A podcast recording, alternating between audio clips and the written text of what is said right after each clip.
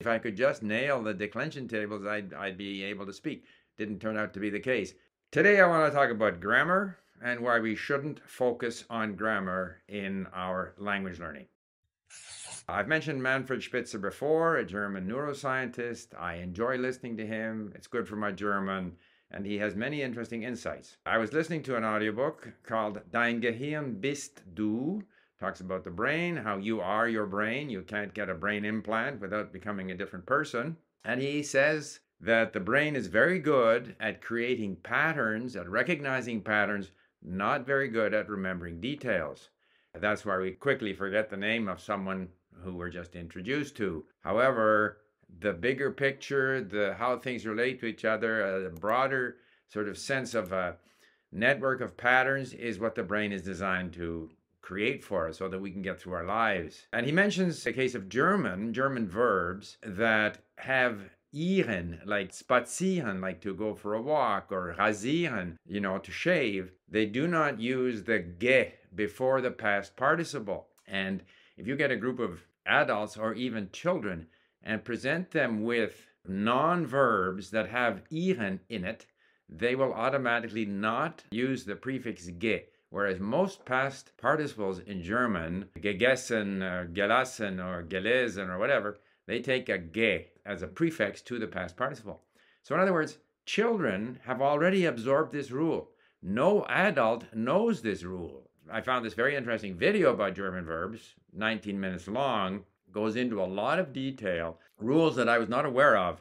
But actually, I use German mostly correctly. No one has ever corrected me. I've just accumulated enough experience through the massive exposure listening and reading in German that I mostly use it correctly. And I remember when I was working on a German ship and uh, the German crew, of course, I was trying to somehow communicate with them. And the, my major learning activity was studying declension tables. I thought that was the key to German. If I could just nail the declension tables, I'd be able to speak. Didn't turn out to be the case. In English, children are able to use articles a, and the. There are some children who struggle, but overwhelmingly, kids know that long before they have the benefit of any grammar instruction. On the other hand, speakers of languages where there are no articles, despite lots of grammar instruction, struggle to use articles because it's not what they're used to. They haven't enough experience with English to use the articles correctly. So when I read things like, if we don't have grammar instruction, we won't be able to speak, I mean, all languages existed long before anyone wrote down a grammar. People developed these natural rules of how to use the language by some kind of a natural process. They absorb these rules from people around them. The brain, as I said, as Spitzer said, is very good at forming patterns. So we don't need specific grammar instruction, or we don't need very much of it in any case. So that's point number one of why we shouldn't focus on grammar. Point number two is focusing on grammar takes too much time away from more useful activities. We should be spending our time massively listening and reading and eventually speaking, even with mistakes. That's where our time should be spent. But a lot of language instruction focuses on grammar. Here's this rule, here are some examples. Now we're going to test you on it. So a lot of time is devoted to grammar, and people are caught up in this desire to ace these grammar rules whereas they should simply be doing a lot of listening and reading because it takes a lot of time. And the more different the language is from your own, the more time it takes. And I'll show you my statistics from LingQ. You know, a language like Romanian, even though the grammar is different from other Latin or Romance languages, so much of the vocabulary is similar, and of course, it's written in the Latin alphabet, that in a very short period of time, I was able to start conversing in R- Romanian. I was able to do a lot of listening, and I moved along very quickly. Whereas in Arabic or even in Persian, which is an Indo European language, and it's a lot easier than Arabic, it's hard for me to get in a lot of meaningful listening and reading in those languages where the writing system is different there's not a lot of common vocabulary. The structure is very different. It's not the grammar that prevents me from spending hours and hours of, you know, enjoyable listening, meaningful listening. It's my lack of words. So the vocabulary buildup is the key obstacle, not the fact that I don't know the details of Arabic grammar. So we need a lot of time to listen and read and speak, and we shouldn't be spending that time on grammar instruction. The third thing that I don't like about a focus on grammar is that inevitably grammar instruction is connected with tests.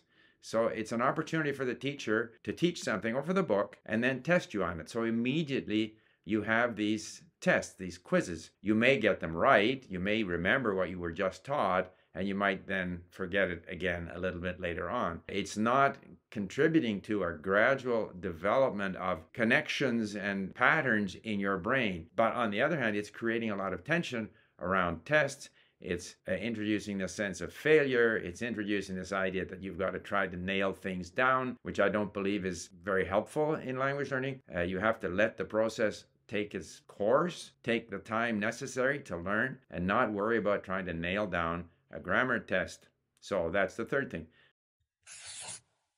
The fourth thing, the reason why I'm not a big fan of a focus on grammar and getting people you know, worried about grammar is that it introduces what Krashen calls the affective filter. In other words, when you go to use the language, now you're trying to think of rules. And in the case of German, I can assure you that the rules for the formation of the past participle of German verbs is not the only thing in the language. There are lots of rules. And if every time you go to speak, you got to try to think, is this correct or is that correct? You have to have the confidence that with enough listening and reading, you will get most of the things right. And if you have most of the things right, and if you have enough vocabulary to do a lot of listening, you will gradually develop better and better habits. And it's far better, in my view, to rely on your habits and your instincts rather than trying to remember specific rules.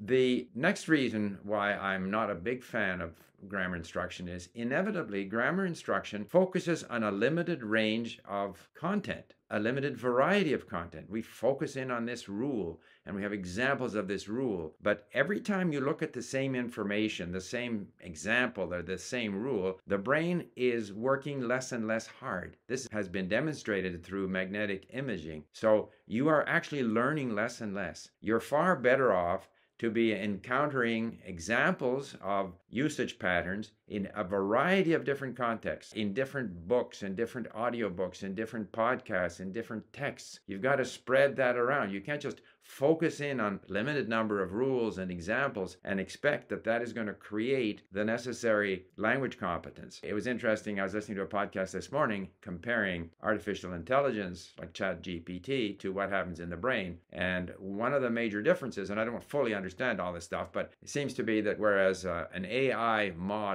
through massive millions of hours of content or text will be able to predict the next word Whereas the brain, because it's engaged with a lot of a variety of different contexts, ends up being able to predict beyond the next word, seven or eight words further on. The brain is engaged with meaning, not just a word that has appeared in different contexts. So the greater the variety of context, the broader our scope of ingesting the language, the firmer we're going to be. Grammar tends not to do that. It tends to focus in on specific rules and specific examples.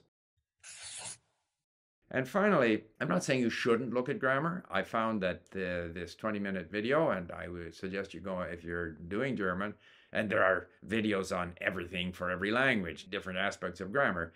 It's interesting. I'm not sure that the next time I go to speak German, I want to be thinking of these rules, but it is a, some form of exposure. It is interesting. It's particularly beneficial if you already have a lot of experience with the language. You've been exposed to a variety of contexts through listening and reading, and now you see a rule which hopefully confirms something that you're vaguely familiar with, or maybe have been doing, or maybe it contributes to you noticing certain things when you listen and read and gradually improving your accuracy in the language. We all want to be accurate in the language. It's not that we ignore correct usage.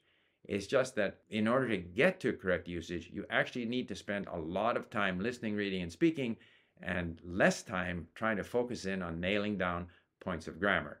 And I'll leave you with a couple of videos that I've done in the past on this issue of vocabulary versus grammar. And I very much believe that the key to language learning success is to have a large vocabulary and therefore the ability to do lots of listening and reading, enjoyable, meaningful listening and reading, and that will improve your accuracy in speaking in the language. Thank you for listening.